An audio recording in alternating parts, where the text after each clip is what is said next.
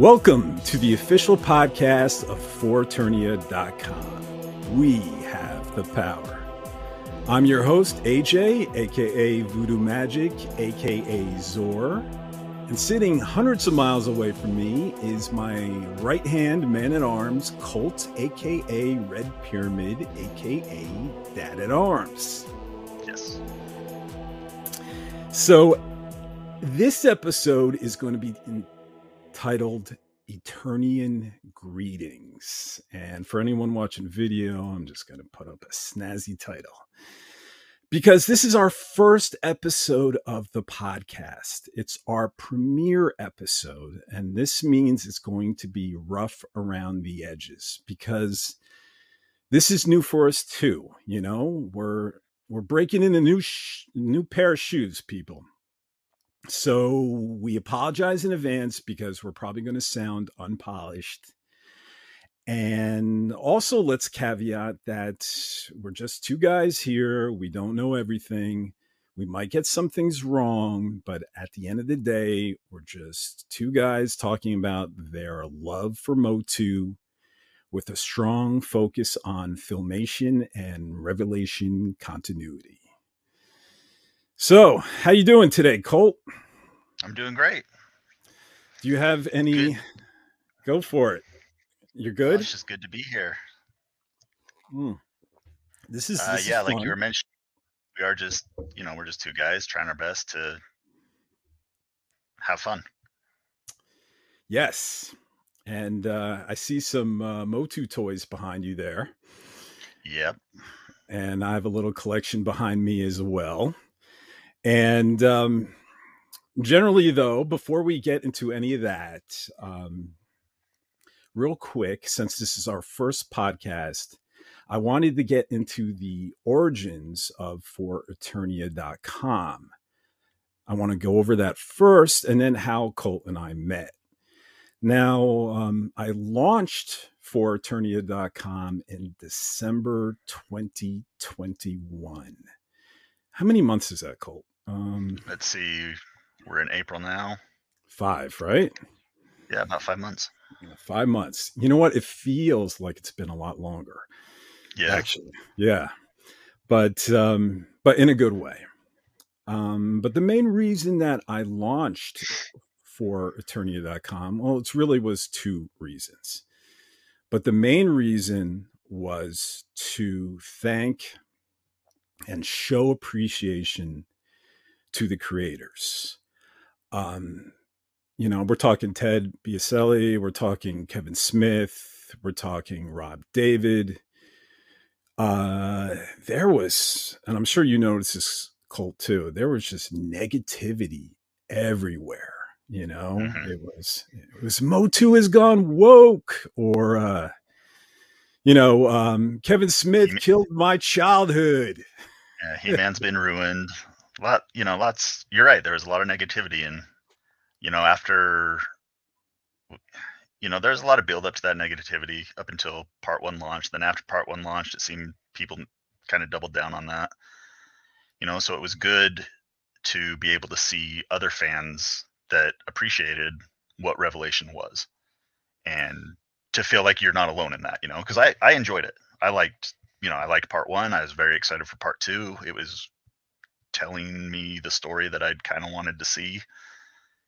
And yeah, it was too. disheartening to see the negative the negativity that was out there. So being able to, you know, see other fans excited about it, being able to, you know, find the, you know, for Eternia website, that was all good. You know, it was good to find the positivity behind something we love and and that makes me so happy to hear um, because you came into it as a reader at first and um, yeah and that was really it. I wanted, I was so thrilled with this show, so enamored, so happy. and then so frustrated with all the negativity that was just swarming everywhere it, it, it really felt toxic for people who love the show mm-hmm. and generally people aren't just going to hang around for that i mean you're not going to sit there and have a, uh, a message text fight and battle it out they're usually going to just leave that environment which so many have and then all you have is just horrible you know accusations of uh, the creators and what they did to masters of the universe and that's why it was so important that i wanted these creators to know that there were fans out here that actually appreciated it and you know that there was a great, I would even suggest, silent majority mm-hmm. that just simply really enjoyed the show. And and that really led to my second reason is for fans of the show to have a place to get together without all of that negative uh, feedback and the constant. Yeah, and I think that's important because you know, I think I think that's important because when you're trying to enjoy something that you like and people are constantly you know telling you that oh, you don't know what Motu is, you're not a real fan, you know, you you're not an original fan, you know that it's insulting, you know. I mean, I've got a room full of action figures. I would consider myself a fan and I would say I've been a fan for as long as I can remember. You know, so don't you love that phrase? That, it's so you're not a I real so fan. Yeah, the that fan that well, just that idea of of you know gatekeeping fandoms is so ridiculous in my opinion. You know, people like things for a plethora of reasons, and what I like isn't necessarily something you like. It isn't necessarily something somebody else likes, but that doesn't mean that I'm not a fan. It doesn't mean you're not a fan. It doesn't mean that they're not a fan. It's just we're all coming to this from our own perspectives and we're pulling things out of it that we love and that we grasp onto. And I don't know why that's a problem for some people. Yeah. Good point. And just for the fans that actually did brave the rapids and try to debate some of these fans because there was a lot of negativity that was inaccurate as well, right? Yeah. Yeah. It's there it's yeah, there's a lot of claims of how Revelation wasn't consistent with the lore of Masters of the Universe and how the creators didn't know what they were talking about and that they didn't respect the canon that yeah. had existed since, you know, the early days of the franchise. And that's just not true. I mean, I think the biggest, you know, mistruth that was out there is that Kevin Smith was in charge of this whole thing with no oversight from Mattel, who are the creators of Masters of the Universe and know quite a bit about their own franchise. You know, it was their story. Um, Kevin Smith was just the showrunner, showrunner they chose to head up this project. You know, and so it, it like like you're saying, you know, the inaccuracy of information that was that people were throwing around out there. Yeah. And that became a fun byproduct because those were my reasons, right? To get the fans a place where they could feel comfortable and just enjoy the show and to show our appreciation to the creators. And that was the original intent. But what I've also noticed was it's been very useful for some fans to fight um, baseless claims.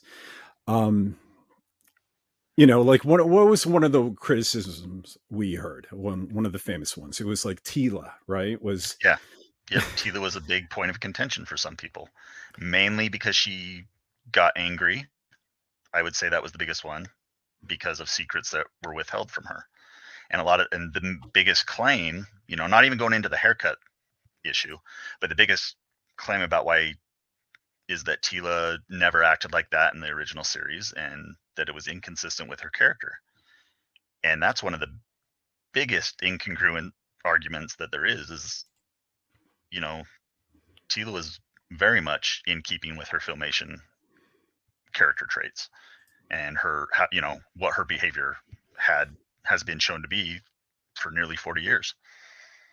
Absolutely. Absolutely. And she's always been headstrong. She's always mm-hmm. been impatient. And you know she was young. Even though she looked like a woman in the filmation series um, she was young and she was still learning to be an adult and control her emotions and um, think rationally most of the time as as everyone young struggles through you know?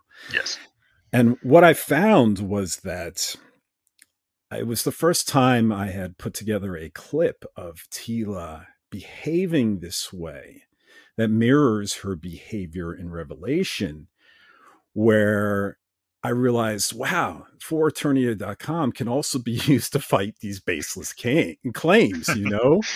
you yeah. could you could use it as links finally as undeniable proof for other fans and i got to see this page shared to other people in the youtube video that i put together shared to other people and i'm like wow and and you know what it was it was ending the conversation and it was making real uh, people realize that their memory of the filmation series might not be an actual representation. And to be fair to some of these people, I mean, we're talking, you're talking, we were kids back then, and a yeah. lot of them have not revisited the series.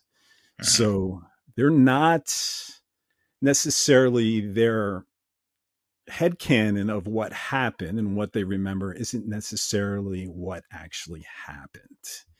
Right. And and the more we actually put information on for eternia.com, not only do people learn, but other people that are trying to help other fans questioning that literally have legitimate questions are not trying to disparage the show just to disparage it because it's woke or it's because it's this or that that they can share one of these links and then someone says oh i didn't know that you know? Oh i didn't realize that and next thing you mm-hmm. know a negative of the show turns into a positive yes so and, and that's and i think that's what's in what i like about the site and why I was initially drawn to it is because, you know, it was a way to have that healthy conversation about getting the truth out there without it turning into just throwing mud at each other. Yeah. You know, it was a polite forum and a, you know, it was a way to do that. Be like, well, no, you know, this is actually what the Filmation series was, and this is what happened in the Filmation series, and this is how it ties in with Revelation and is consistent with Revelation yeah. you know but it was done in, in a positive way you know social media outlets they allow us to you know say whatever we want and that's kind of the downside of it is we get to say whatever we want and right you could say anything you want without consequence right yeah. Yeah. But uh, no, I got nothing, nothing but love for those people, and I'm always trying to open hearts and open minds, and and you know what? Generally, not everyone's going to like everything, no. and and there are going to be people who don't like Revelation, and they don't have a particular agenda in mind, and they're not saying that the reason isn't because Teela is too masculine in their eyes or short haircut or all the other criticisms we've heard going in. Um, and that's okay, you know, because not not everything is for everybody. And the great thing about Motu is there's so much for everyone. If you don't like filmation, you got the mini comics. If you don't like um 2000 X, you got the the, the, the CG Kid show that just came out. I mean, there's that you have the Dark Horse comics, right? Colt, you're a big mm-hmm. reader of those. Yeah. Oh yeah. yeah. I, I and and I know from experience, you know, I like the Dark Horse comics. Um, with DC did a run back in from 2012 to 2016. DC had their own run of Masters of the Universe, um, which was the Eternity War run. And I remember the conversation when that comic series was current that there were quite a few fans that didn't like that comic series because it wasn't what they thought Masters of the Universe would be. It wasn't. It was a little bit more, I guess, you know, a little bit more mature themed than what they remembered about Filmation being. You know, and to your point, that's okay. You know, we're not going to like everything that's presented to us, and I, you know, that's not a problem. We all have our own. We all we all have our own perspectives and opinions. Um, I think what what we want is for people to be able to enjoy what they like without having you know without being called names about whether they're a true fan or not you know yeah. but in the same thing if somebody doesn't like something that we like that's okay too you know yep. absolutely it, it, it's kind of the golden rule of fandoms just let people like what they want to like yep so uh, since the launch the uh, site grew um, and we cover news. Uh, our social media accounts have grown. Uh, YouTube channel created, and uh, of course this podcast, which we started here. So the the benefits have really been rewarding, and uh, this this is the only podcast where we're really going to discuss this, just because it's the first one, and there's possibly some people watching on YouTube that are not familiar with the site and the whole genesis, but the benefits, like I said, really rewarding. The main benefit is just like we were saying before, it's the interaction with this great fan community. Um, they're just fantastic. Uh, second, uh, the creators. Uh, I wanted to show love and appreciation, and they showed appreciation back. And how cool! I mean, you know, um, Ted Biaselli's uh, registered an account on mm-hmm. uh, ForEternia.com. And he was uh, active in the comments as well.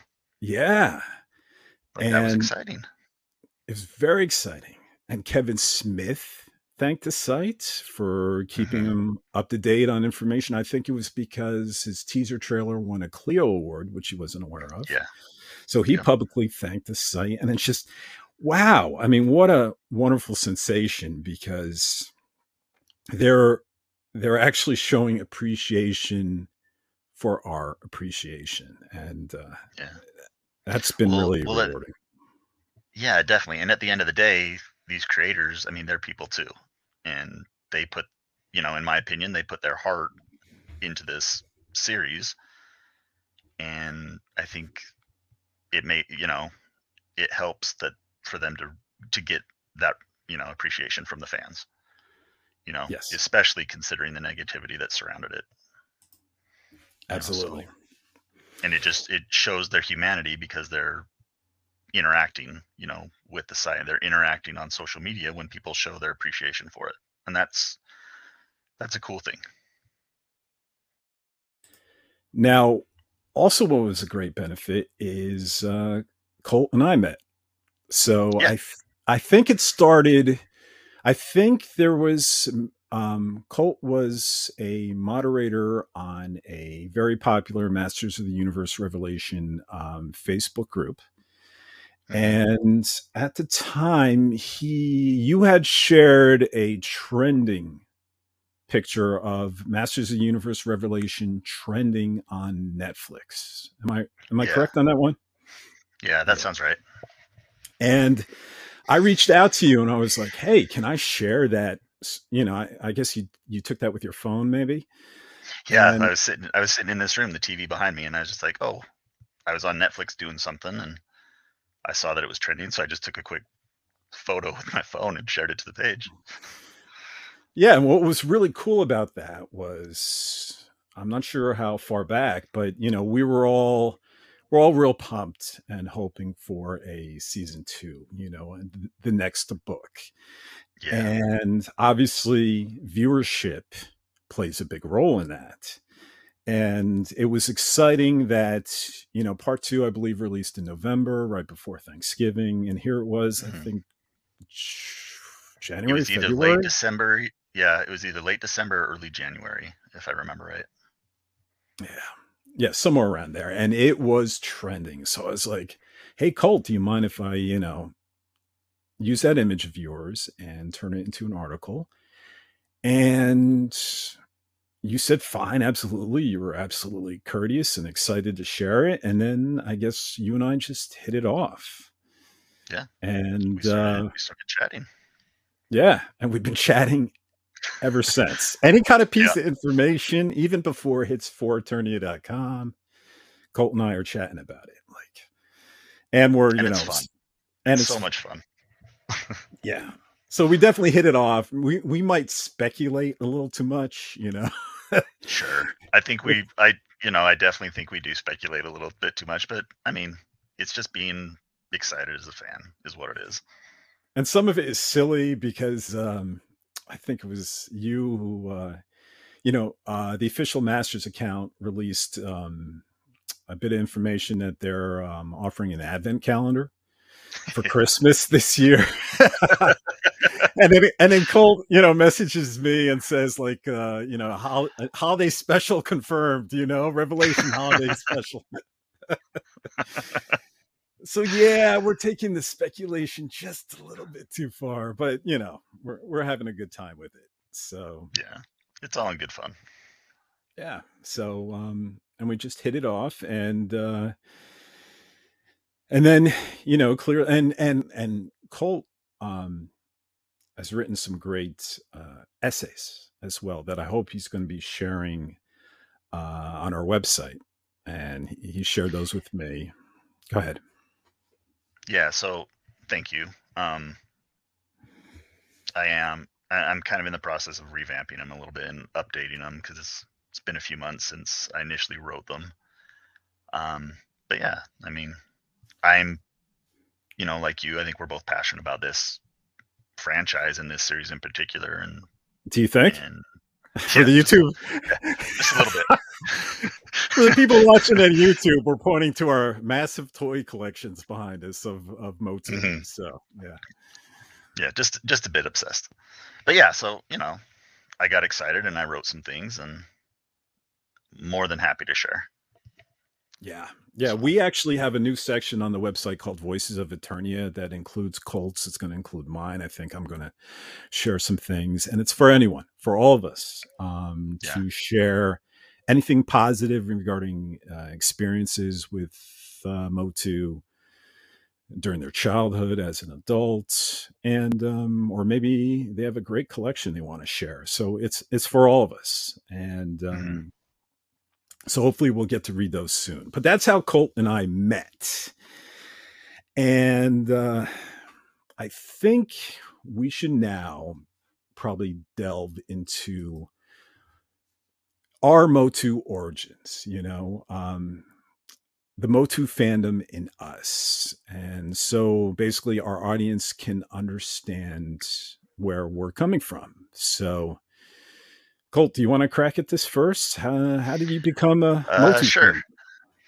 so as i've been a motu fan for as long as i can remember um, when i was the earliest memories i have of it were even before i watched the filmation series um, i would go there's a little craft store in my hometown that i'd go to with my mom and they had a little book section where you could buy books and every time i'd go with her she'd buy me a masters of the universe golden books storybook. And i was always so excited to go with her and get a new book. And i love you know i was just drawn to the artwork. I was drawn you know here we had this barbarian guy with a cool looking sword on the cover. And you know there's a pretty female character on the cover with him. And i was just drawn to that idea of sword and sorcery and magic and adventure. And then i you know found Let me stop you right there. cartoon series about it sure go ahead go ahead Uh, who bought those books for you? my mom did Your mom. Your mom is awesome because my mom would only buy me Dr. Seuss. So, oh no Sam I am, green eggs and ham. Sam Ham. yeah, I know it all. She would not buy me Motu books. So you already have a great mom in my book, man. So Oh, right, thank you. Yeah, and so that was my first, you know, introduction to the series. And then I found, you know, I eventually started getting the toys for birthdays and for Christmas, and I would watch the the filmation show. And it was just always kind of a part of my childhood growing up, something that I loved, and even into my teenage years and into adulthood, it was always something that I kind of I still loved. I tried to hang on to most of my toys. I did lose some of them, you know, at one point, but you know, it was just always something that I that I could look back to, look back on fondly. And so it was a fandom that persisted. How did you lose your toys? I got in trouble when I was a kid and I got grounded from my He-Man toys for like a week. My mom boxed them all up to teach me a lesson and put them out in the garage and my dad accidentally took them to the thrift store. Oh no. And oh. we never we tried to go to the thrift store and find them again, but they were gone for good. And so I lost most of my childhood collection that way. Oh, that so must it had all my action figures. It had yep, it had my my battle ram in there. I didn't have the castle or Snake Mountain or anything big like that, but I had quite a few figures. I had Battle Cat, I had Panthor. And it was just kind of a bummer. I so my met- mom, you know, I still give her a hard time about it now. Oh, you you talked to her. Oh yeah, thought, yeah, yeah. I thought you severed the relationship. it's point. over. At seven years old, I severed ties with my mother. It's over because she got rid. she got rid of my toys. you know, and then you know, through into adulthood, when you grow up, you get your own money, and so I started going on eBay when I was in college, and you know, finding these old figures that I had as a kid and buying a few here and there, and they weren't nearly as expensive back then as they are now. It was much easier to get those kind of things. You know, and it and then it even persisted into, you know, adulthood. Uh my wife and I met and we got married and we had He-Man and Teela action figures as our cake toppers on our on top of our wedding cake. Awesome. You know, and so you know, for for every new He-Man figure I buy, I buy a Teela figure for my wife. Um, just kind of it it's a, a fun way to to share what I love with with her, and I like that I have a wife that supports me in that. I mean, obviously, she lets me keep stuff in the house, so mm-hmm. I mean, I yeah, I guess that's my Motu origins. Um, it's just you always know, been a good part of my life, you know. The wedding cake thing is awesome. Um, my wife would never allow that. and and and by the way, she is terrific. She's my soulmate. I love her to death. She loves me to death. But uh and you want to watch Masters of the Universe Revelation, honey? No. this is one thing we do not share. We we do share a lot of things in common. We have a lot of fun, and I just adore completely. But um, unfortunately, you know, she's not. Uh, she's not. she's not an active participant like your wife is. So I wouldn't say I wouldn't say she's an active participant, but she does. You know, she watched Revelation with me, and she was ha- she was excited for me that you know the new series was coming out, and she, you know, she's she's always been supportive of it to the point where she let me put action figures on our wedding cake. That's great. So all right, so for my Motu origin, um, I think it began Christmas 1982. Um, I don't know, honestly, if it was my mother's idea or I said, I want these for Christmas. I really don't know.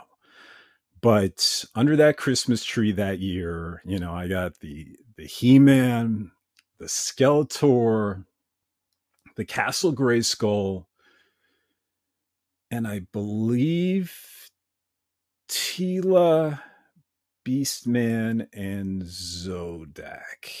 So I was real young. It was, but it was very impressionable. And uh, I, you know, my previous toys were uh, Star Wars, right?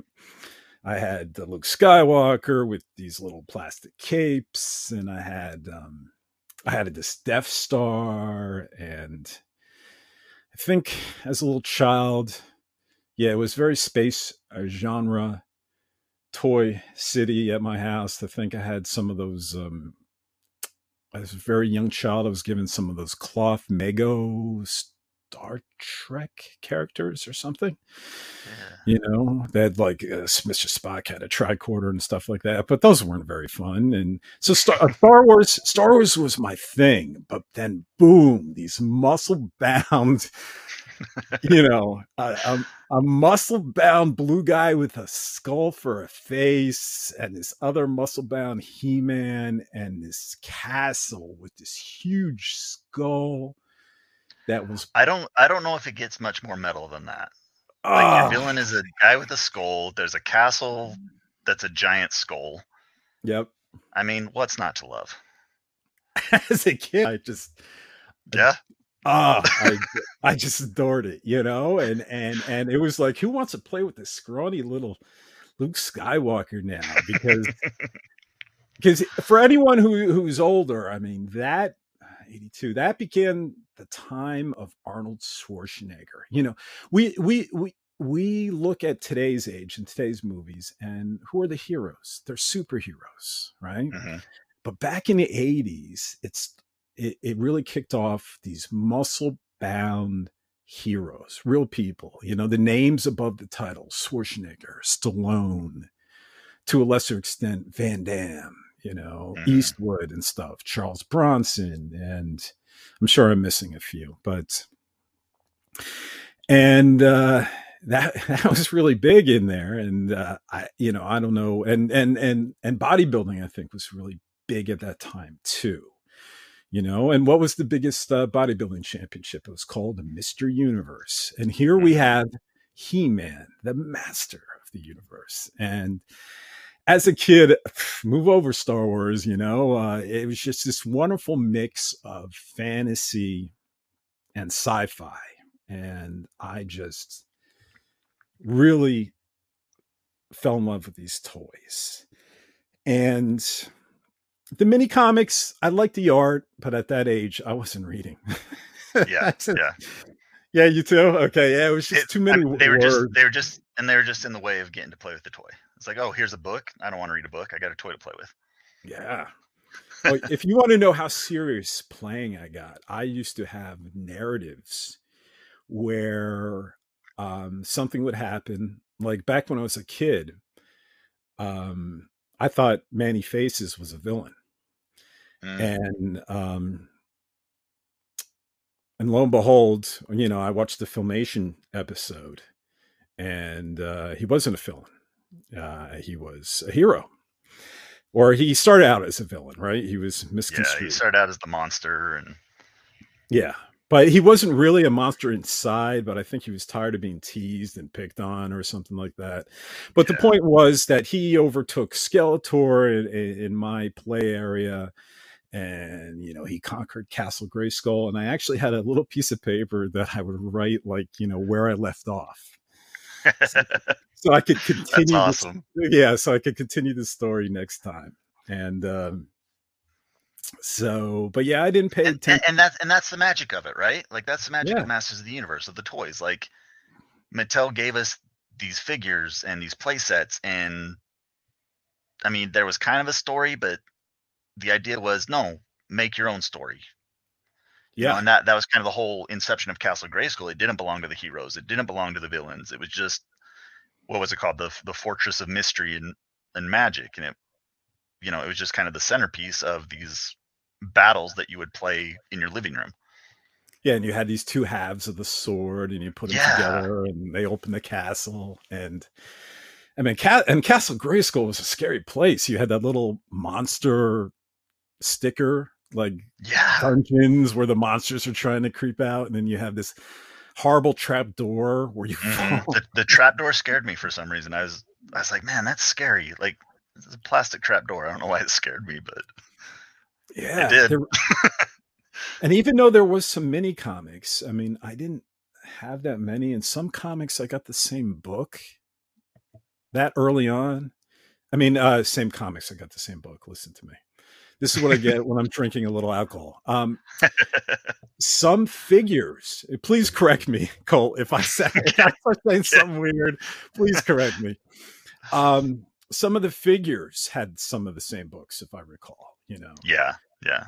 um like if i got merman and beastman i might have ended up with the same um mini comic right but uh so yeah i didn't really have much of a storyline until the filmation show and that sealed the deal for me i mean yeah in 1983 130 total episodes. You know, you got uh, John Erwin doing the voice of He Man and Alan Oppenheimer as Skeletor and Linda Gary as, um, well, geez, everybody, right? She was everybody. She was Teela. She was the sorcerer. She was Evil-Lyn.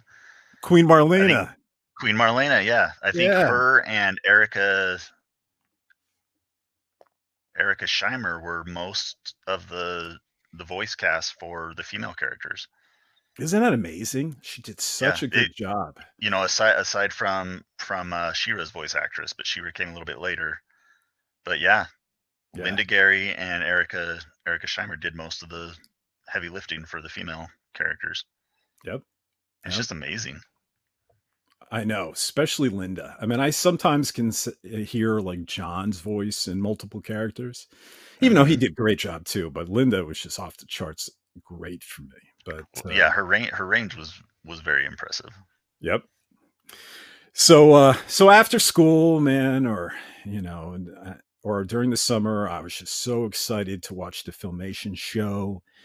There was so much charm, the music, the uh, you know I am Adam, Prince of Eternia, you know, and uh, and the animation, and you know what I I would just look forward to even the repeated use of animation. I don't know why, but I love you know that one shot where He Man would like punch the screen. Oh yeah, he runs up to the screen during the intro and just punches it and I mean, it's cool. Like that. And my my my favorite thing to see in the cartoon is when he would toss the sword from one hand to the other hand. Do you remember that? Yes, yeah. Like yep, switch yep. hands, and I was like, "That's so cool." I was like, "Why could I not so remember cool? that?" They repeated yeah, that twenty million times. Exactly. it's just stock animation, but every time I was just like, "This is the best thing I've ever seen." it it is amazing that even as an adult, I don't look at that with anything other but fondness and mm-hmm. you know every time i see the it's amazing how they incorporated for these cost saving um methods you know to reuse animation and somehow still make each episode feel fresh yeah and and new and separate from the one before because um the lush lore that was creative it was so expansive for a kids show. And I think there's a lot of people out there that maybe haven't visited that show since a child that just remembers, ah, it's corny and, you know, it was goofy and campy and it was fun. But no, there was, you know, there was a series Bible written for that that was pretty um, extensive uh, by Michael mm-hmm. uh, Halperin. And boy, did that show really, uh, what's that word? I guess not not just explore it, but um, fill out the world of Eternia. You know, yeah, there, yeah, there's a lot of thought put into it. There's a lot of attention to how everything kind of works together, and you know, just what what do they call it? World building. You know, the world yeah. building of it all was just incredible, especially for a children's program. Yeah, you know, it, and and yeah, a lot of you know we talk about the reuse stock animation and stuff like that but it was actually a very clever use you know to save on expenses to be able to pump out these episodes. And like you said we got 130 episodes of this.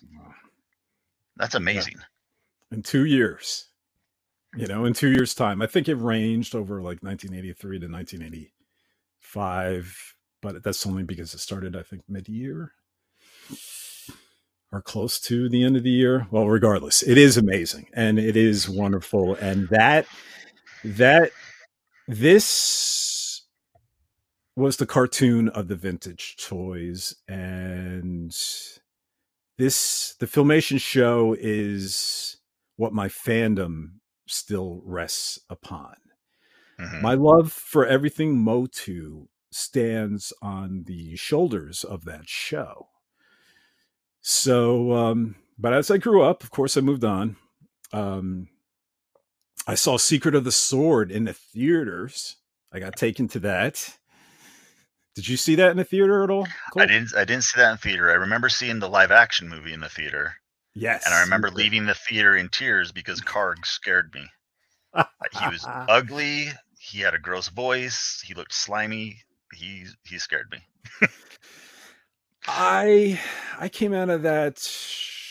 I think I think I was disappointed that I could see Skeletor's nose. I think that's with the with the cloth mesh. Yeah, I think that was the most um disappointing. I mean, overall it was disappointing. I mean, I really wish it it it took place on Eternia for most of the yeah. movie. Yeah. And every time we're hanging around Courteney Cox, I'm like, you know, why, it's why just wasted time. yeah, why can't we stay with He Man and T? I love. I'll uh, be honest with you, I thought Dolph Lundgren played a good He Man. He, he's good. I like him. I mean, and, Dolph Lundgren, it, he like you were saying earlier, he comes from that era of muscle bound heroes that we yes. expected in in the movies, and so Dolph Lundgren was an easy choice. Yeah, he just and came off of uh, I love that it was Four. Him. Yeah, for sure. Ivan Drago. He's this big muscle bound blonde guy. That's exactly who we needed. I will break you. Yeah.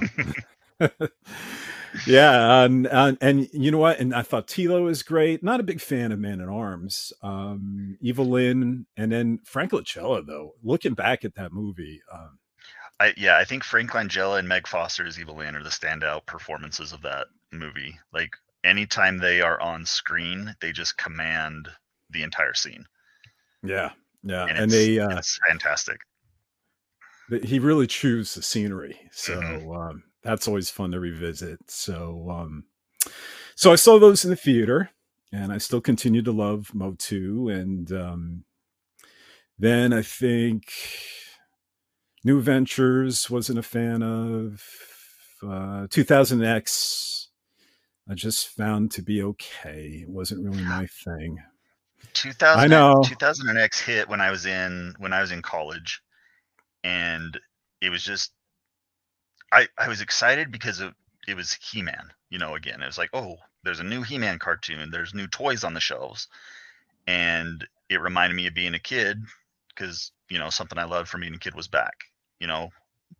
So I was excited when it was first out, but watching it I didn't I didn't fall in love with it it just kind of I kind of bounced off it.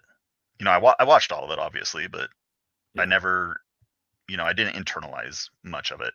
It was a little bit too anime inspired for me, and it wasn't necessarily what I had wanted from a new He-Man cartoon. I wanted the I, I guess I wanted the story to be continued from what we got with Filmation, and 2000X was, you know, more or less a reboot, and it was just it was another origin story for He-Man, telling stories that we'd kind of already seen before.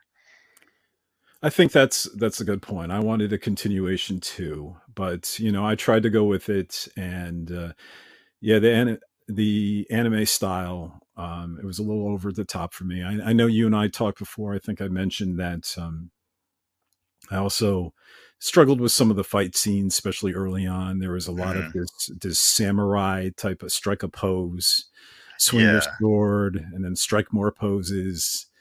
And There's a lot of a lot of weapon spinning and a lot of jumping through the air. Yes, for the for the action scenes. And not much battling, you know, and you'd actually see more action, believe it or not, in the filmation cartoon. Now, granted, it's not a sword striking someone, it's more kind of wrestling or throwing. You know? Yes, yes, but the excitement was really amped up, and then and then tremendously so in Revelation. So I struggled with that. Um, I, I, I wasn't a fan of Skeletor either, um, and uh, not just I'm not. I prefer the Demon origin over the Keldor origin, but just the performance, uh, the actor. His name escapes me, but um, uh, Mike is it Michael? Is it Dobson? Dobson, yeah. Right? Dobson. Yeah. He um he to me always sounded like he was creating a voice like you and I would be yeah, it, it, it, yeah, it sounds like an impersonation of of Oppenheimer. Right, where Oppenheimer sounds like a Skeletor. He doesn't sound like someone doing an impersonation of a character. He sounds just like a character and this sounds like his legitimate voice. And so did Mark Hamill in Masters mm-hmm. of the Universe Revelation. Mark never once sounded to me he was putting on a voice. And um, you know, and I, I know one of the complaints about it about Mark Hamill's Skeletor is that it sounds too much like the Joker, like you know his Joker from the animated series, and there are similarities, yes. but there are quite a few differences as well. The inflections are different, the pitch is different, the tone, and you know, and just I mean, Mark Hamill's a master at voice acting, yeah. you know, and he can go up and down, and you, you know, and I I really loved his Skeletor, and I I didn't think it was I it, it it wasn't just a copy of the Joker for me. It was much. Right. It was more. It there was more to it than that. I can I can appreciate the Joker criticism, but the one thing he's not is he doesn't sound like someone an amateur putting on a voice. Yeah. You know? Yeah. You bumbling boob. You furball. You know, something yeah, like that, that. That's that's not bad. Damn it. I could have given Alan a run for his money. You know, he just you turned you, you missed your calling. Yeah. Was it just his birthday? Yeah, he's in his 90s. Bless his heart. Oh. Well, and that was one of the reasons why he came back as Moss Man for Revelation. Yeah. And the reason for that is he he wasn't physically able to do the Skeletor voice. Right. Like they had they had that conversation with him and he just he he wasn't able to do it. It was too much on his vocal cords. Yeah, I think after a while, and that even happens to singers and stuff, right? There's certain mm-hmm. uh, pitches that they can no longer uh, reach, if that's appropriate. But um, yeah, yeah. yeah. So I, I, just found the series to be okay. By the way, if there's lovers of the 2000X series, um, that's awesome. And um, I'm not disparaging the series. I'm just saying it wasn't uh, my favorite. Yeah. Um, so then I went on and I collected the DVD sets and um, which I think are worth a lot of money now, and uh, a lot of the books. And then I collected some of the classics line, uh, mm-hmm. mostly the uh, filmation figures. You know, I think they would call it He Man 2.0. Um, you guys can see that if you're watching the YouTube behind me. So, and I have, uh, I think Granamyr might have been my first classics. So oh, that's cool. Yeah. And I, I remember, I remember reading a Toy Fair magazine and seeing a preview back way back in it was either 2007 or 2008 but they had an image of a prototype for he-man for the classics line that was that they were getting ready to launch and i remember losing my mind with excitement about a new he-man toy line coming out. And i mean i i bought a lot of i bought a lot of the classics um i don't have as many as i used to. I, I mainly just kind of held on to my he-man figures my skeletor figures and their variants and then I well, my wife kept the Teela figures because those are hers. Um, but yeah, I mean that, that's I got rid of a lot of the extra characters and the extra heroes, the extra villains from the classics line because I just mainly because I didn't have room.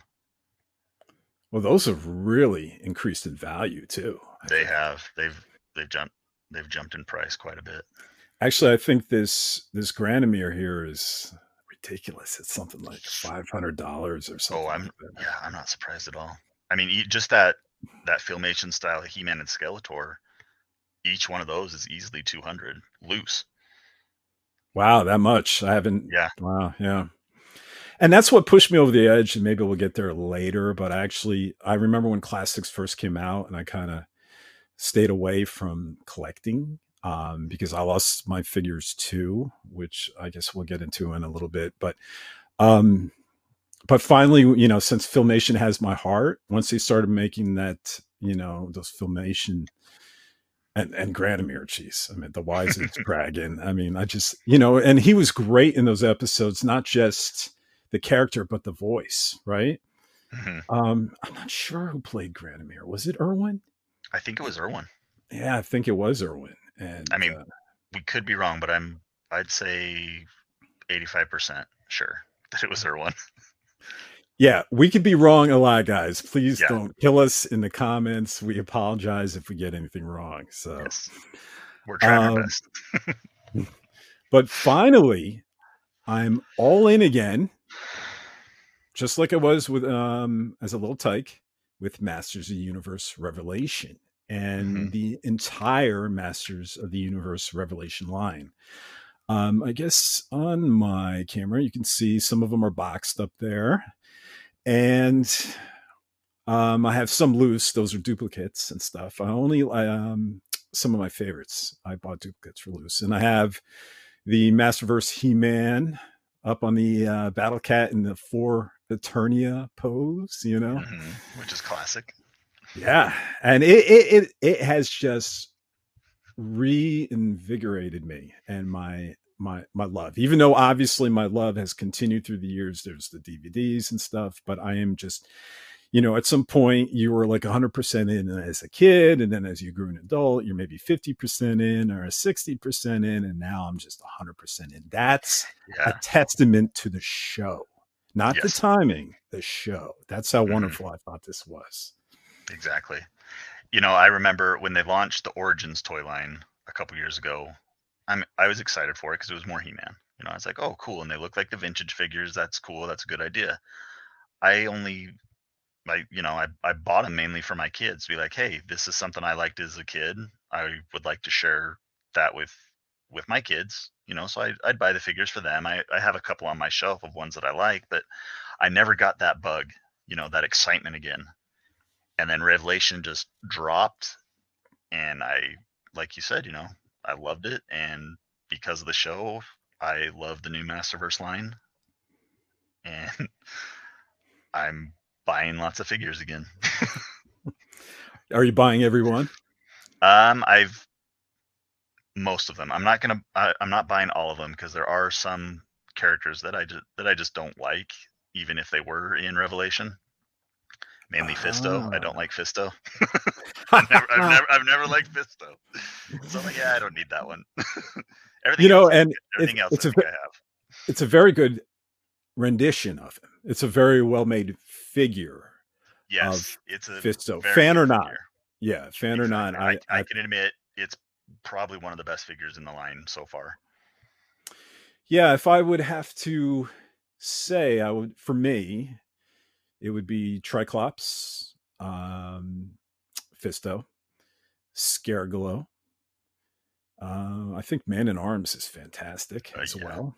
Mhm. And um, do you know what? This might be a little um, controversial, but I even love the Teela. Teela, Oh, I love the Teela figure. yeah, The I have a post. um, yeah, Mercenary Teela. I Yeah. think I've bought her the most because I bought one for myself. I bought one for my wife. I bought one to customize to because I wanted to start trying to make custom figures. So I made a snake armor Teela, and she's she's on the shelf right here behind me, right.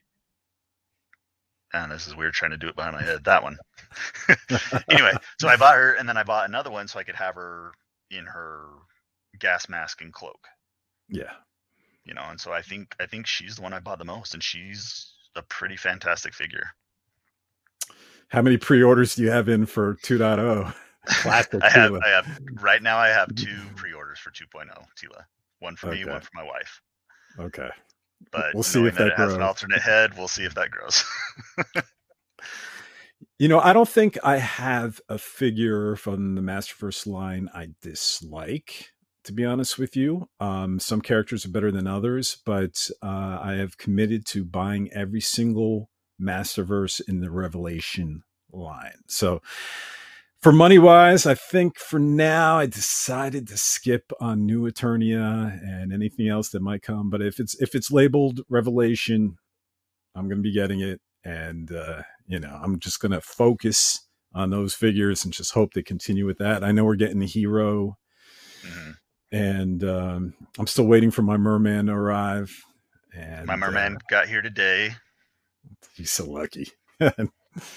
ah, There he is. There he is. I haven't even had time to get him out of the package, but he's a cool figure. I'm I'm still waiting for my King Gray Grayskull to Yeah. on- wait waiting on that pre-order.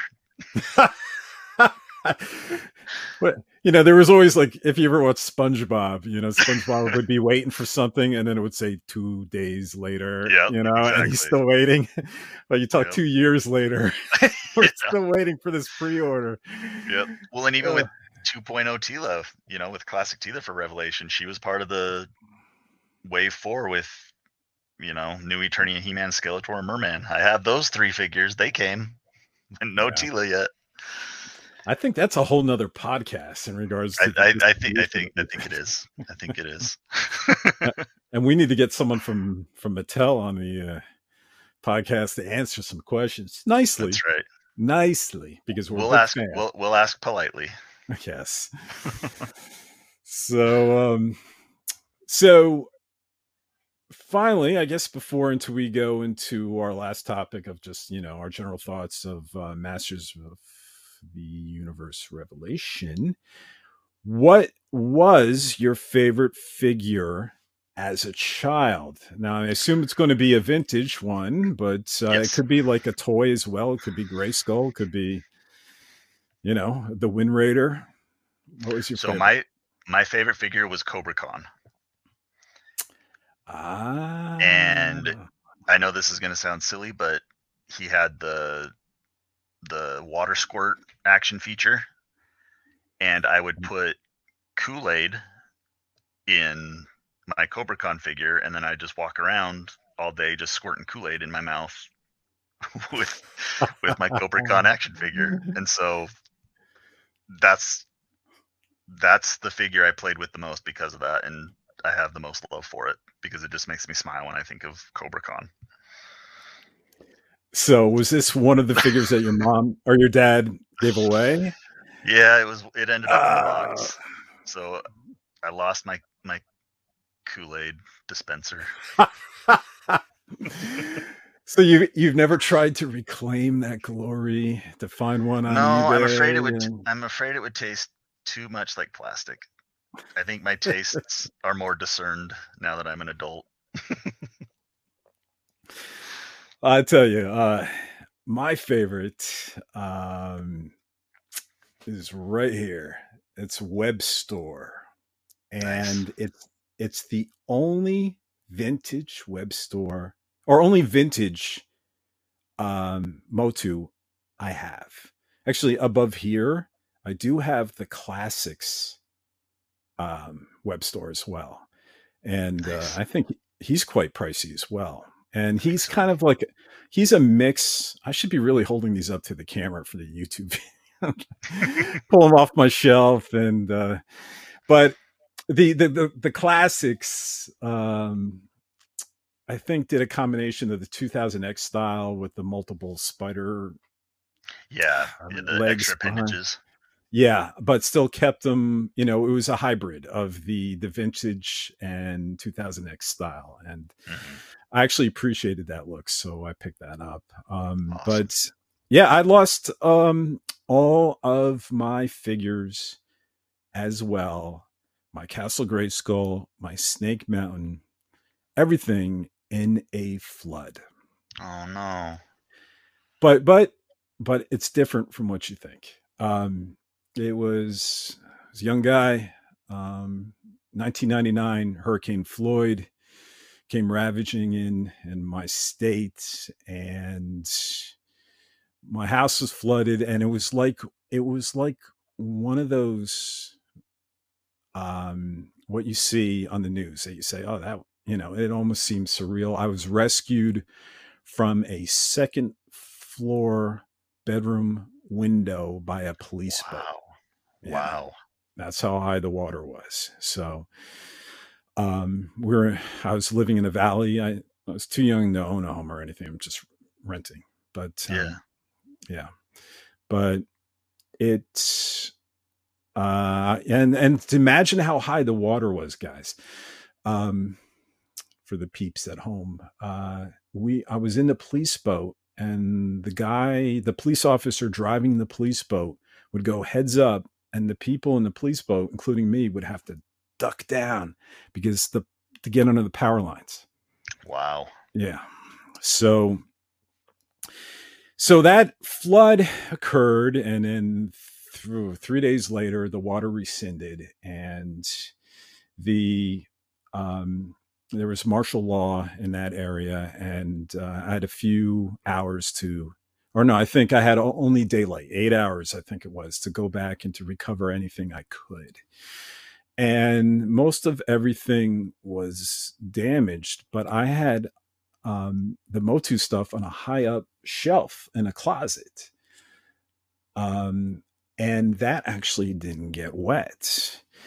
And fortunately for me, I was able to, you know, the poor people that lived in the houses that got flooded, they were stuck. You know, this was their home. If they liked it or not, they had to get it fixed up. I mean, it was after three three days. I had a, hard, a hardwood floor in my living room, and when I came back three days later, the floor looked like waves. The water wow. made it, yeah, just bow and um, but fortunately because i didn't own the place i was able to just walk away but the only obligation i had was to uh, i had to get all my junk out so if it was a submerged couch i have to get rid of it clothes i had to get rid of it so um, and anything i could spare i took with me and um, some people came and helped out and some people i didn't even know and uh, there was a friend of a friend. His name was Ralph. I haven't talked to him since, but I didn't know him. But from that morning to eight hours later, he helped me unload everything I had, get rid of everything, junk everything, clean out the whole house. And around the middle of that cleanup, he was enamored with the Masters of the Universe stuff, my vintage toys. He said to me how much he loved these toys and that uh, he wished he had his. And he was asking me questions about it. And then five hours later or something, we were done. And actually, we, I think we got done in, in the, in the middle of the night because we had to cart everything off. But I decided, um, you know, I was planning to save these vintage toys. And who knows, maybe if I had a son or a daughter that was interested in these, that, you know, I would share them with, with them. And, um, but at that moment, because of just this complete act of kindness, I just wanted to return it with kindness. So I gave him every single vintage toy I had and uh, and just and he was really thankful and it was just the best way i could ex- express to this guy that i wasn't friends with that i didn't know before this haven't seen him since um just how appreciative i was so i i didn't have any vintage toys for years but I had one favorite playing when I was a little kid, and that was Webstor. Man, did I love that Webstor! I, I don't even know if he was my favorite character. I guess I wouldn't say he even was geez, not in a filmation show. Have you heard his voice? Um, oh, it's it's interesting. oh, it's J- John Erwin's doing it, and it's the same voice as um, the the widget. Um, yeah, the little yeah. the little Jacob. Hobbit widget. Uh, Squinch. Squinch. Squinch is his name? Squinch or something. So, yes. And yeah. um, yeah, it's such a you know Webstor looks so cool in the filmation series, and then when he talks, I'm like, oh no, you know, Beast Man, he sounds so badass, and Merman sounds cool, and Skeletor sounds so cool, and then Webstor, you know, but uh, I it was my favorite toy, and yeah. I love I love the web action and that he can scale, and um, ah, he was awesome awesome, awesome, awesome. So I decided after a long time to reclaim one vintage toy, and there he there's is. What, there he is. Yep, yep. I wasn't going to chase them all down. No, no. Yeah, but uh, I decided just to get one, and uh, and Webstor is my guy. So, and you know what breaks my heart is um, Webstor in Masters of the Universe Revelation. He was in it, but he didn't say a single thing. Yeah, he didn't have any dialogue. Yeah, I was like, oh man, this is filmation conti- continuity.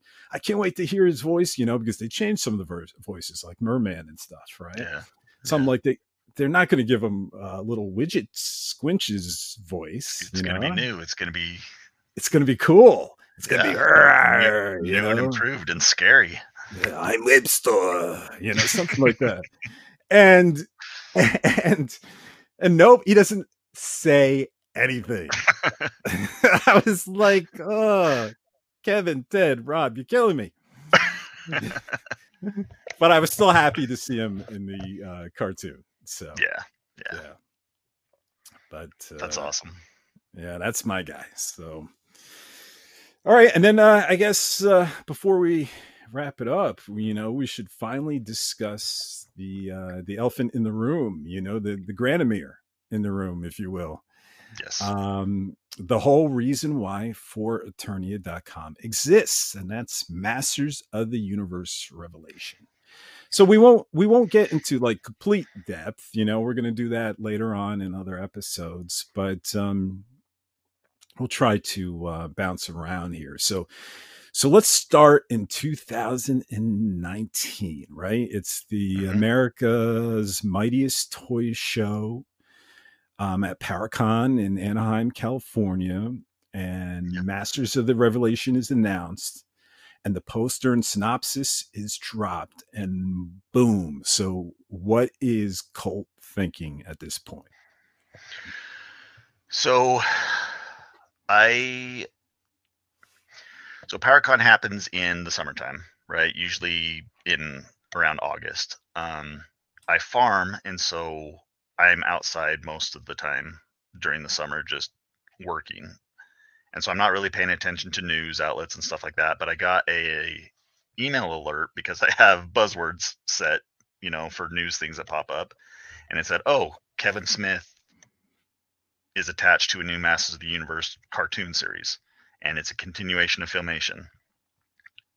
And that that was the headline I, I read and i i was out irrigating corn i think and i lost my mind with excitement. And then later that night i was looking everything up. I was watching the video reveal of it you know the the coverage of powercon and all that and I just remember watching the live panel where they bring all the writers up on. They brought brought Ted Biaselli up on stage. They showed that synopsis of what the series was going to be. They showed the poster of Castle Grayskull with the power sword floating in its open jaws, and I I was over the moon excited because I, you know, I'd seen a lot of Kevin Smith movies. I didn't like all of them, but I liked his I liked most of his body of work and I always liked Kevin Smith. I always thought he was a genuine person and somebody that seemed like a cool guy. I was like, yeah, sure. I would love for him to make a Masters of the Universe series. So yeah, that that poster. I mean, I, I was excited. Else, huh? Oh, it's such a good poster. It was beautiful, and I was like, if this is the art, and I remember thinking specifically that I was so excited because the sword is in that poster, and it's the classic filmation sword and I was like, they got the design of the sword right. It's not the 2000X mechanical weird sword that I can't stand. It's the power sword from Filmation, and I, I was super excited. Yeah. So from that announcement, I was in, and I was pumped. Yeah, I was pumped too. You know, especially direct sequel to the mm-hmm. classics mm-hmm. era. You know, uh, the, the, filmation. I'm like, you mean filmation? What? And I and then I read more, and I'm like, holy cow! They're continuing what most people think. Well, really, what you know, it's the vintage choice in the show is what is is is really what put Motu on the map, right? Yeah, yeah. And and I haven't been that happy in regards to Motu since I was a kid. You know, I was just I was so stoked. And that poster, man, that poster, I think Ted had indicated that um what, on like a, three days time that they, they yeah on an interview three days yeah yeah that uh they just quickly put that together and it's glorious it's, it's glorious. It's beautiful. It's a beautiful piece of promotional art. Yeah, and I, you know what? I need the poster of that. And I've looked on eBay before, but there's so many people that are just selling knockoffs. You know, they get yeah. a high res, and and I don't. Is there an official poster? I don't. I don't know if there's an official poster hmm. for that. I know there's an official mini poster for Nate's promotional artwork that they released right before part one dropped. I, oh, it's on your shelf behind you on the book cover. Yeah. Yep. That art, I know. There's, I know, because Kevin Smith was giving them away at at one of his podcasts where he was talking about the show. Oh. Um, but I don't know if that initial Castle Grayskull art exists. I'm so mad you Uh, have that. I have that pre-ordered too, and it's not showing up until. Yep, there it is. Yeah. Yep. I'm jealous. I mean, I love them both. Um, it's just glare, but I love them both. But I this this is it's good. Well, it's moody. Yeah. It's simple. yeah. It's elegant, and it gets it gets things right. Mainly the design of the sword, and it blew my mind. For anyone uh, just listening to the podcast and not watching on YouTube, I'm holding up the Art of Masters of the Universe Revelation hardcover book. So uh, it is available right now, but it's only available, I think, at your local comic book shops. It appears to help your brick and mortar stores. They Amazon got it later or gets it Mhm. later. So Yeah, Amazon is it in May. Right. It's going to start shipping in May, but you could have it right now. Actually, hmm, started three weeks ago. Maybe you could buy this book and um, and support your local comic book shop. It's not going to be at the same discounted price as Amazon offers. You know, you're going to be Sure. paying retail, which is I think thirty nine ninety nine. But um, uh, yeah, you could. Oh, geez, forty nine ninety nine is full retail, and then sixty five ninety nine in Canada. Ouch. But uh, yeah, it's a great book, and uh, yeah, the, but the posters, both posters are fantastic. But uh, yeah, I was just excited as you, and then um, all right, and then the first trailer drops. You know, it's Bonnie Tyler holding out for a hero. It, I mean, it's a I don't know, man. It's a perfect trailer. It catch it captures that essence of the '80s with a very iconic '80s song that is perfectly fitting for Masters of the Universe. I mean, and it's showing so many cool things in that trailer. Like I, I don't know how many times I watched that trailer. Easily, probably pushing a hundred times I've watched that trailer, that teaser. It's awesome. It's awesome. How do you how do you describe it? This is probably Yeah. inappropriate, but it's it's orgasmic. It's just yes, yeah, it's just a wonderful jubilation yeah. of Yep. I just watched it over and over and over again, and uh, it, it is masterful, and that is why it deservedly won a Clio Award. Yeah. um, that trailer, and uh, yeah, that was fantastic. And then uh, that was followed up by a second trailer, which Yeah, actually so, showed. so yeah, so there's the teaser trailer, which was the Bonnie Tyler holding out for a hero trailer, and then there's the story trailer, which showed more story details, plot details of what to expect. Yep, Yep. and uh, yeah, I think that actually premiered a month later, and Mhm. it's it sort of gave you yeah the story outline more like the synopsis that we got uh, during the During PowerCon. uh, PowerCon, yeah, 2019, where. You know they mentioned that it was going to be Teela and uh, her quest, That's- right? Yeah, and that that initial synopsis had you know it said something along the lines of that a big battle happens, something bad happens, and fractures Eternia, and so now it's up to Teela and an unlikely alliance to solve the mystery of the power sword of the missing power sword. So overall, um, the it was a ten episode series. You know, Mhm. five episodes dropped July twenty third, twenty twenty one, and then the other five concluded on November November twenty twenty third. third. Yeah, twenty twenty one. And um, go ahead. Why don't you give us uh, your thoughts? I so I stayed up. It aired here at 1 a.m. when it became available, and I stayed up for for both of them so I could watch them as soon as they premiered. And when part one dropped, I was like, okay, I'm gonna watch the first episode and then I'll go to bed and finish it up. But then I just watched the entire thing in one sitting, so I didn't get to bed till about 3 4 o'clock a.m. that day, and then That's the same awesome. thing. Same thing with part two. I mean, I stayed up. I was watching a documentary about RoboCop, just killing time, waiting to for part two to become available, and then I watched it all. And it was three in the morning, and I was, I think I cheered out loud at certain parts that I was eager to see, and I got to see him happen. So I I loved it. I mean, it was awesome. You know, um, you're a better fan than me. I'm not a real fan. you know, I, I, I had, I think I had work the next day, or uh, so I couldn't, I couldn't do that. And now, granted, I think it was midnight for me, but I couldn't do it. And uh, I knew if I started, I wouldn't be able to finish. You know, Yeah, and uh, so I think I had to wait for that evening. And same thing with the twenty third. What was that? The Wednesday before Thanksgiving or something like Yeah. that. Yeah. Yeah. So same thing. I I had to go into work that morning, so um, it wasn't until that evening that I watched it. And then I, you know, I watched it. It was great because it was almost just like watching a movie, two movies, right? Yeah, part one and then part two. Yep.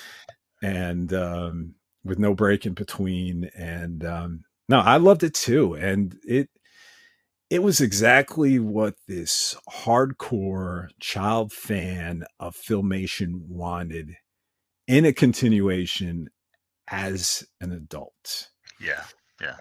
you know i mean i i keep saying to anyone I, that i know it really was i found it to be a, a love letter to the classic series yet it elevated the classic series to lofty lofty heights like well, it just you know it had. I guess it had the. They had the bravery to follow these ideas and to ask these questions about how things would happen.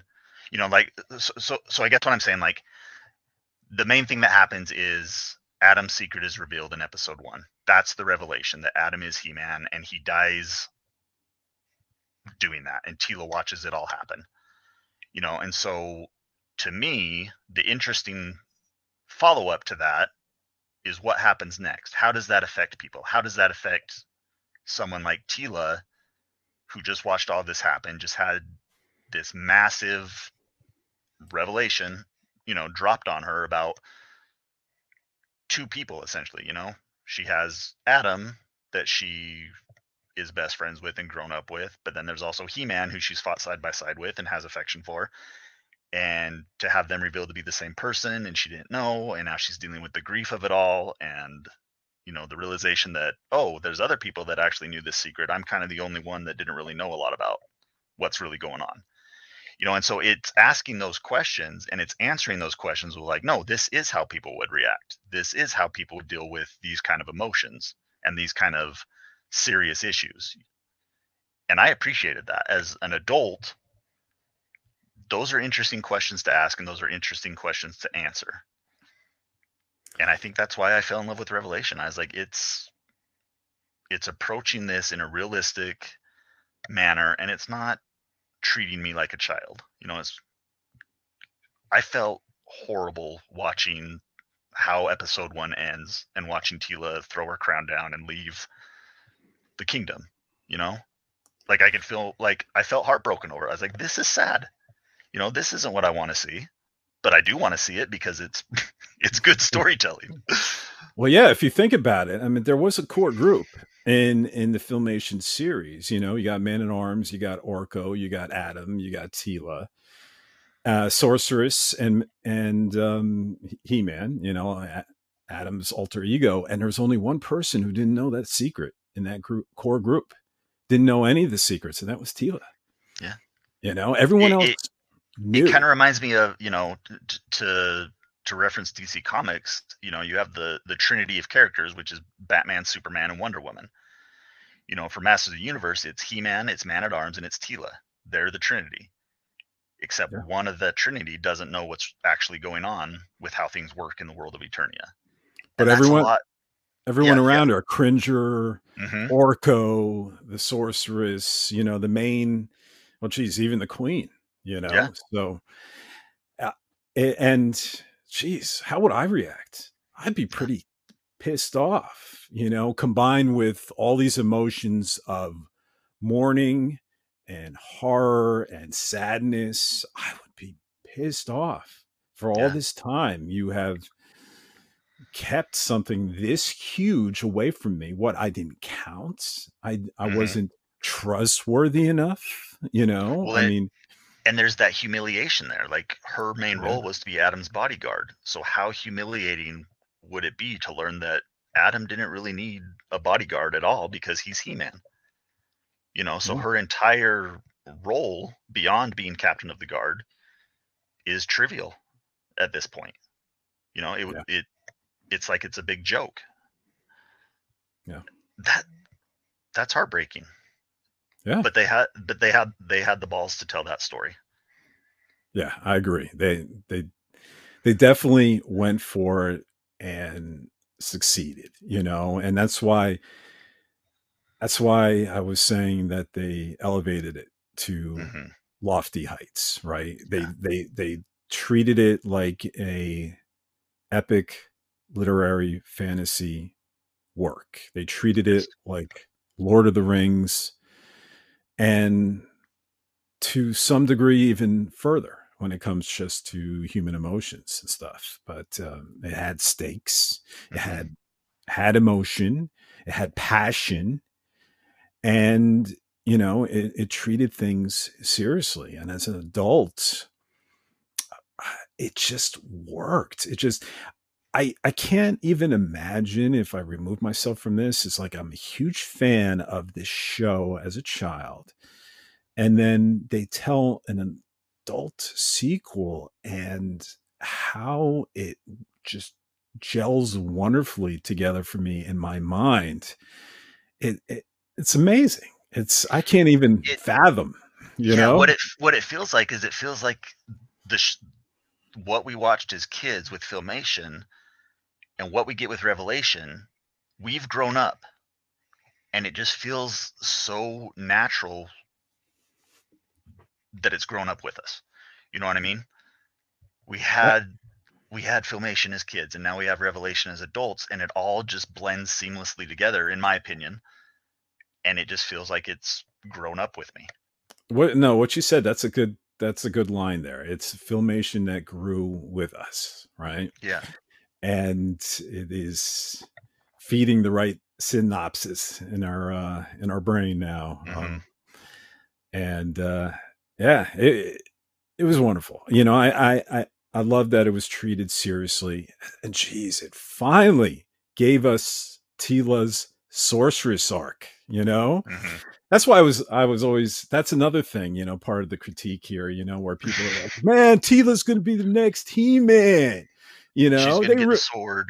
They ruined my childhood, you know, and Teela's gonna be He-Man. I'm like, well, if you know filmation, you know Teela's You know what's be- going on, Yeah, you know and I, and I love become- and I love that Kevin Smith kind of said something, you know, in the way that he says things. He's like, you know, if if you know as much as you say you know about He-Man, then you know where we're going with this. Like, it's not a secret where we're taking her. You know, you shouldn't be surprised with what's happening right now because and and part of the story for a long time. and some don't know you know they Yeah, they yeah. they claim they know and they don't know now there's also other people that you know if you remember back then a lot of kids didn't have vcrs you know Sure. they wouldn't be home for every episode they would be grounded and you know they might have caught like a third of the episodes and loved them and just naturally um just don't recall those episodes and you know what? I got nothing but love for them. I get that they they never knew that arc um Sure.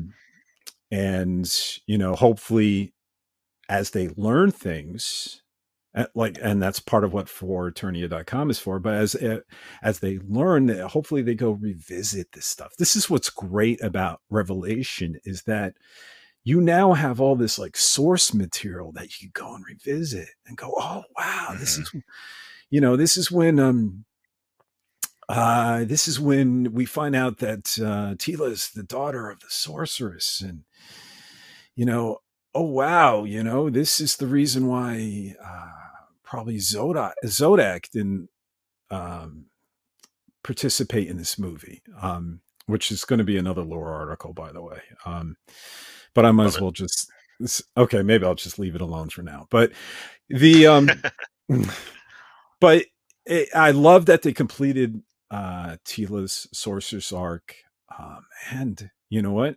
They made me really love Orko and mm-hmm. Adam. Both of those oh, guys. Oh, man, Adam Adam got so much character development in Revelation that it was it was amazing. And I remember watching it and when He-Man finally gets his sword, but when Adam finally gets his sword back in episode 10 and becomes He-Man again, I was like, "Oh yeah. He-Man's back." But I'd had so much they built up Adam so good that it it kind of didn't make me it I don't know. I didn't miss He-Man as much as I thought I did because Adam was there being the hero. Yeah. Yeah. I mean I I never loved Adam before. I couldn't wait till he turned into He-Man in the old show. Yes. Know, it's like, yeah, you know, go It's like Clark Kent. Off, yeah, go pull your sword out. Let's get to the good stuff.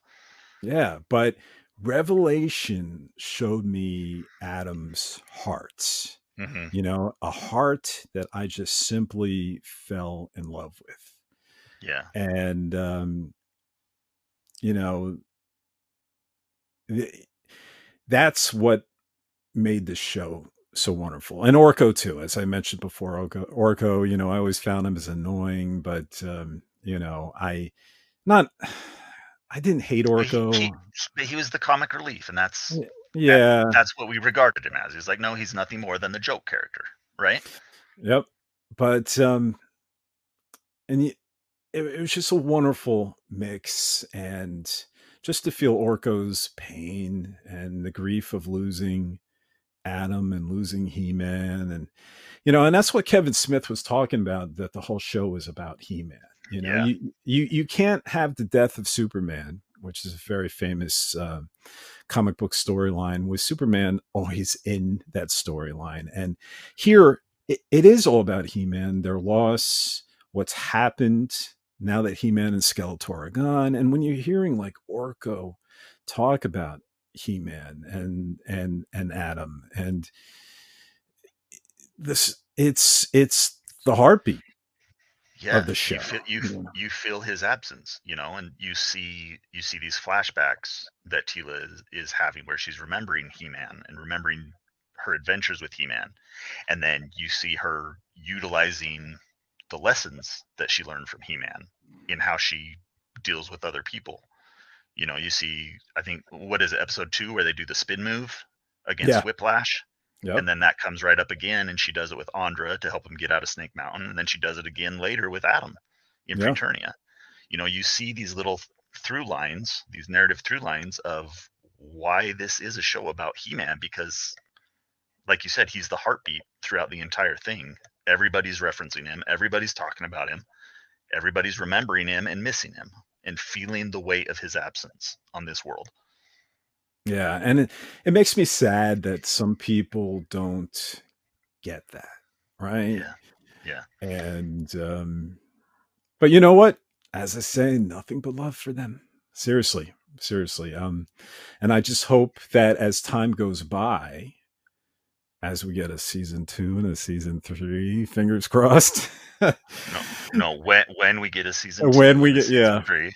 but as time goes by, uh, fans will really um, regard this and come to appreciate. You know, the ones that haven't appreciated it already. You know, as sure. this as the uh, the smoke, the culture clash smoke clears and they remove the bodies mm-hmm. which is already starting to happen you know yeah. that um, people can look at it with a new set of eyes. Because be honest with you i've i've known a couple people where i've recommended that show and guess what they said to me? They said oh i heard that show is woke.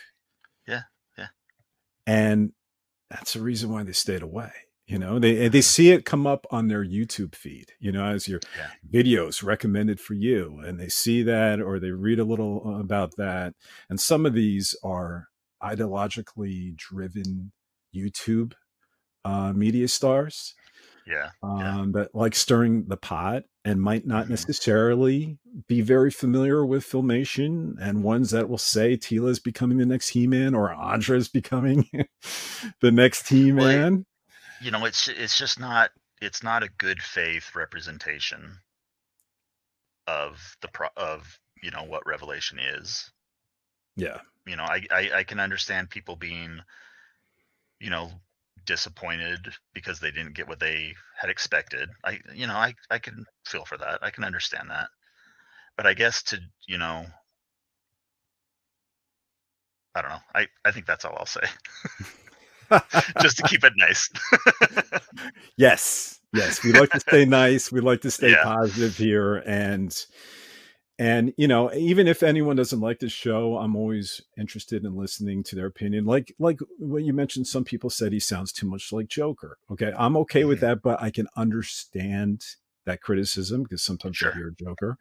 And if you're a big Batman animated series fan, and it could be a distraction for you. So, you know, not everyone's going to agree, but I and I I I can accept people's point of views and um and not everyone's going to love the show and if you're judging it for story elements or acting or plot points or what have you, uh, that's great. Um Mhm. if you have real meat behind your your disagreement with the show, then hey, hey, like I said, nothing but love towards you. And um, sorry you didn't like it, you know. But it's the other ones, the other ones that you know that are just driven by other means, right? By yeah, yeah. a narrative and bandwagon jumping, you know, and um, and and and also make money out of you know just this stirring the pot. You know, Yeah, they just- look for You know, just that that mean spirited take. they look for the next they look for the next show or something to complain about. This went Yeah. woke, that went woke, It's And I'm like- woke. and I'm like, you know what? If you watch the filmation show, Teela it was the captain of the guards. I think uh, what was that episode? The Game Master, maybe, where Teela was actually indicated the be- the second best fighter on Eternia. I think Yeah. she was in a in, in a re- uh, arena. I mean, she's a great fighter, and she was already preordained to get all this power as a sorceress. Yeah. So if if you're saying all this is, is woke, then I guess it was woke in 1983 as well. You know, You know, I I, I kind of think Filmation was a little bit more woke than Revelation even gets close to being. if I'm being honest. hmm, maybe. I mean that that's something we'll definitely have to explore in another podcast because we could keep going. Right? How long? it's it's been an hour and 50 Been minutes. almost, yeah, yeah, it's been a while. yep. So I think at this point we should wrap it up. Uh Colt, do you have anything else to add before we wrap this up I- with a bow? Yeah, I want it before we wrap it up and before we get into the more particulars of the series as we go on. I wanted to ask you what if you had a favorite moment from Revelation that just made your heart sore.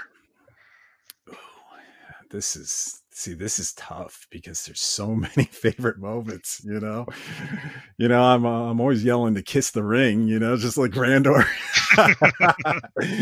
says um i i love there's so many moments where you know king grayskull says that you know that um adam's the only champion that kept his you know lesser form. I love when at the end when adam raises his sword or he-man and says let the power return. And just the upswell of the music. Oh i love the whole episode of um was it the gutter rat?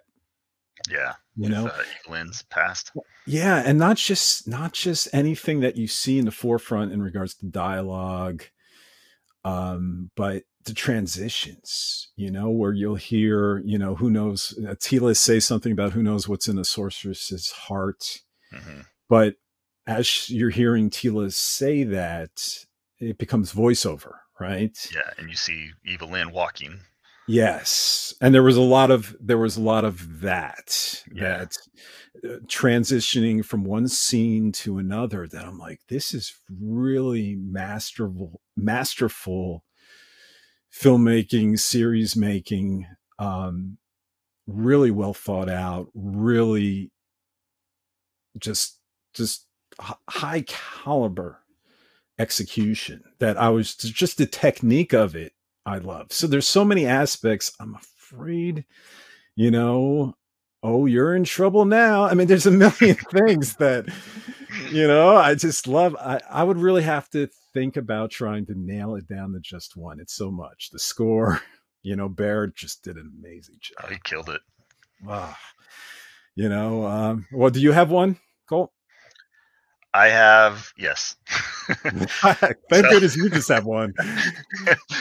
I, I have many scenes that I really like, but the one that just brought it home for me and just made me feel so happy with this series is because I finally got to see something that I've wanted to see since I was a kid. And that was Adam and Teela finally becoming something of an official couple. There's no kiss. I wanted a kiss. I didn't get it, but that's okay because hopefully it's coming. But we got that moment between them on the balcony where it's just it's quiet it's a quiet moment but it's a sweet moment and it just i guess that that good hearted feeling and that happy feeling is what i associate with filmation is it always made me feel good it always made me feel happy and to see them bring adam and teela together especially after the you know what we just saw them go through with each of their struggles but that they could find each other again and come back together and be together and be happy together you know Yeah, it was the yeah. moment where i was just like this is the perfect way to end this series and i'm happy with revelation I love when she finishes his sentence off and says, "My hero." Yep. Right? Yeah. Ah, it's such a great and it moment. and it's fun because it, it kind of i guess in my head canon it kind of ties back in with that teaser trailer of holding out for a hero Hmm. it's you know it's kind of we started with a hero and it ends with teela calling adam her hero yeah. and i just i don't know i just i really like that and i i kind of think it's beautiful It's a wonderful moment, you know, and the, the, that's my problem. The series is just full of wonderful moments, like Randor, right? Hugging his son, Oh. savage He-Man, you know. it's amazing finally seeing him for who he is yeah, and the tears, and I'm like, oh my god, am I getting choked up? it's a cartoon. I'm getting choked up. and i mean that i if a cartoon can make me cry then it's done a it's done a good job and I, Amazing. I i think i'm i think i'm big enough of a person to say that i i cried a little bit watching revelation It's wonderful, really is. and i'm okay with that Damn straight. that's why we're here That's why we're here. All right. Maybe one of the episodes will have a good cry. yeah we'll it'll just be us crying It's just be us crying, Talking about scenes and they it up. Be... All right. Uh, anything else to add? Cool. I, no i think i think i think i'm good Okay, so um, just to wrap this up, guys, um, I want to thank you for listening to our premiere episode of the podcast. Hopefully, you like what you hear. Uh, it's going to be available on a lot of formats, including YouTube. And um, please leave your comments. Hopefully, they're all nice, and uh, we'll try to read them. And uh, any recommendations, please go ahead and suggest. And uh, we're just if you enjoyed the show, we're just happy you enjoyed it. Um, regarding the site, you could find us at uh, foreternia.com. We have news articles there, we have lore articles there, and we have uh, Voices of Eternia, which we were mentioning before, where um, everyone has a voice. Um, and Easter eggs as well. And you can find us from that page. Uh, we have a Twitter account and a Facebook page and um, a YouTube account. And and that's it. So for Eternia.com, we appreciate you um, spending your time with us, and we hope you enjoyed it. And uh, let the power return. We'll uh, see you next time.